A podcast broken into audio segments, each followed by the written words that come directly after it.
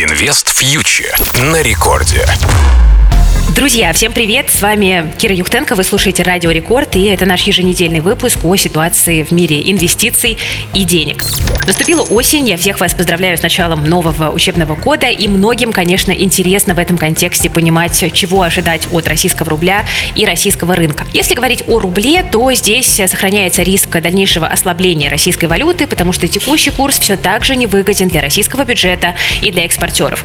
Если мы посмотрим на консенсус прогнозы, то большинство аналитиков аналитиков и экспертов предполагают, что рубль будет ослаблен в диапазон 75-85 рублей за доллар, и это может произойти уже к концу года. Конечно, никто не назовет вам конкретных сроков, но, наверное, оно и не нужно. Я в своей личной стратегии продолжаю методично докупать э, наличную иностранную валюту, наличные доллары, но еще раз напомню, что держать валюту в электронном виде сейчас достаточно опасно, какими бы инструментами вы не распоряжались, потому что на подходе новые пакеты санкций и, возможно, новые ограничения с любой страны, которые могут ударить ударить по нашему карману, к сожалению.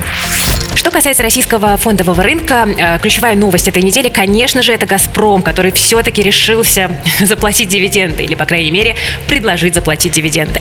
Эта новость буквально шокировала российский рынок, потому что после того, что произошло с нами этим летом и с «Газпромом», кажется, никто уже в это не верил, ну и, в общем-то, многие повыходили из своих акций, но тут «Газпром» вышел и сообщил, что более 50 рублей на акцию готов заплатить, опираясь на сильные результаты первого полугодия. Это промежуточные дивиденды, это вообще редкая ситуация э, для «Газпрома». Но надо понимать, что это еще не окончательное решение. Финальное решение будет принято 30 сентября, а отсечка 11 октября. Ну и, конечно, с одной стороны, это все выглядит не очень изящно по отношению к российским частным инвесторам, но, с другой стороны, э, для российского фондового рынка решение «Газпрома» является достаточно позитивным, потому что это в целом возвращает ну, некое доверие, если все-таки дивиденды будут выплачены, и это возвращает ликвидность, потому что «Газпром», я напомню, это по-прежнему самая популярная бумага среди среди российских частных инвесторов. Я держу немного «Газпрома» у себя в портфеле, докупать не буду. Для меня это сейчас э, такая сложная бумага. Я предпочитаю российские акции, которые ориентированы на внутреннее потребление и внутренний рынок. Мне кажется, что э, там сейчас риски все-таки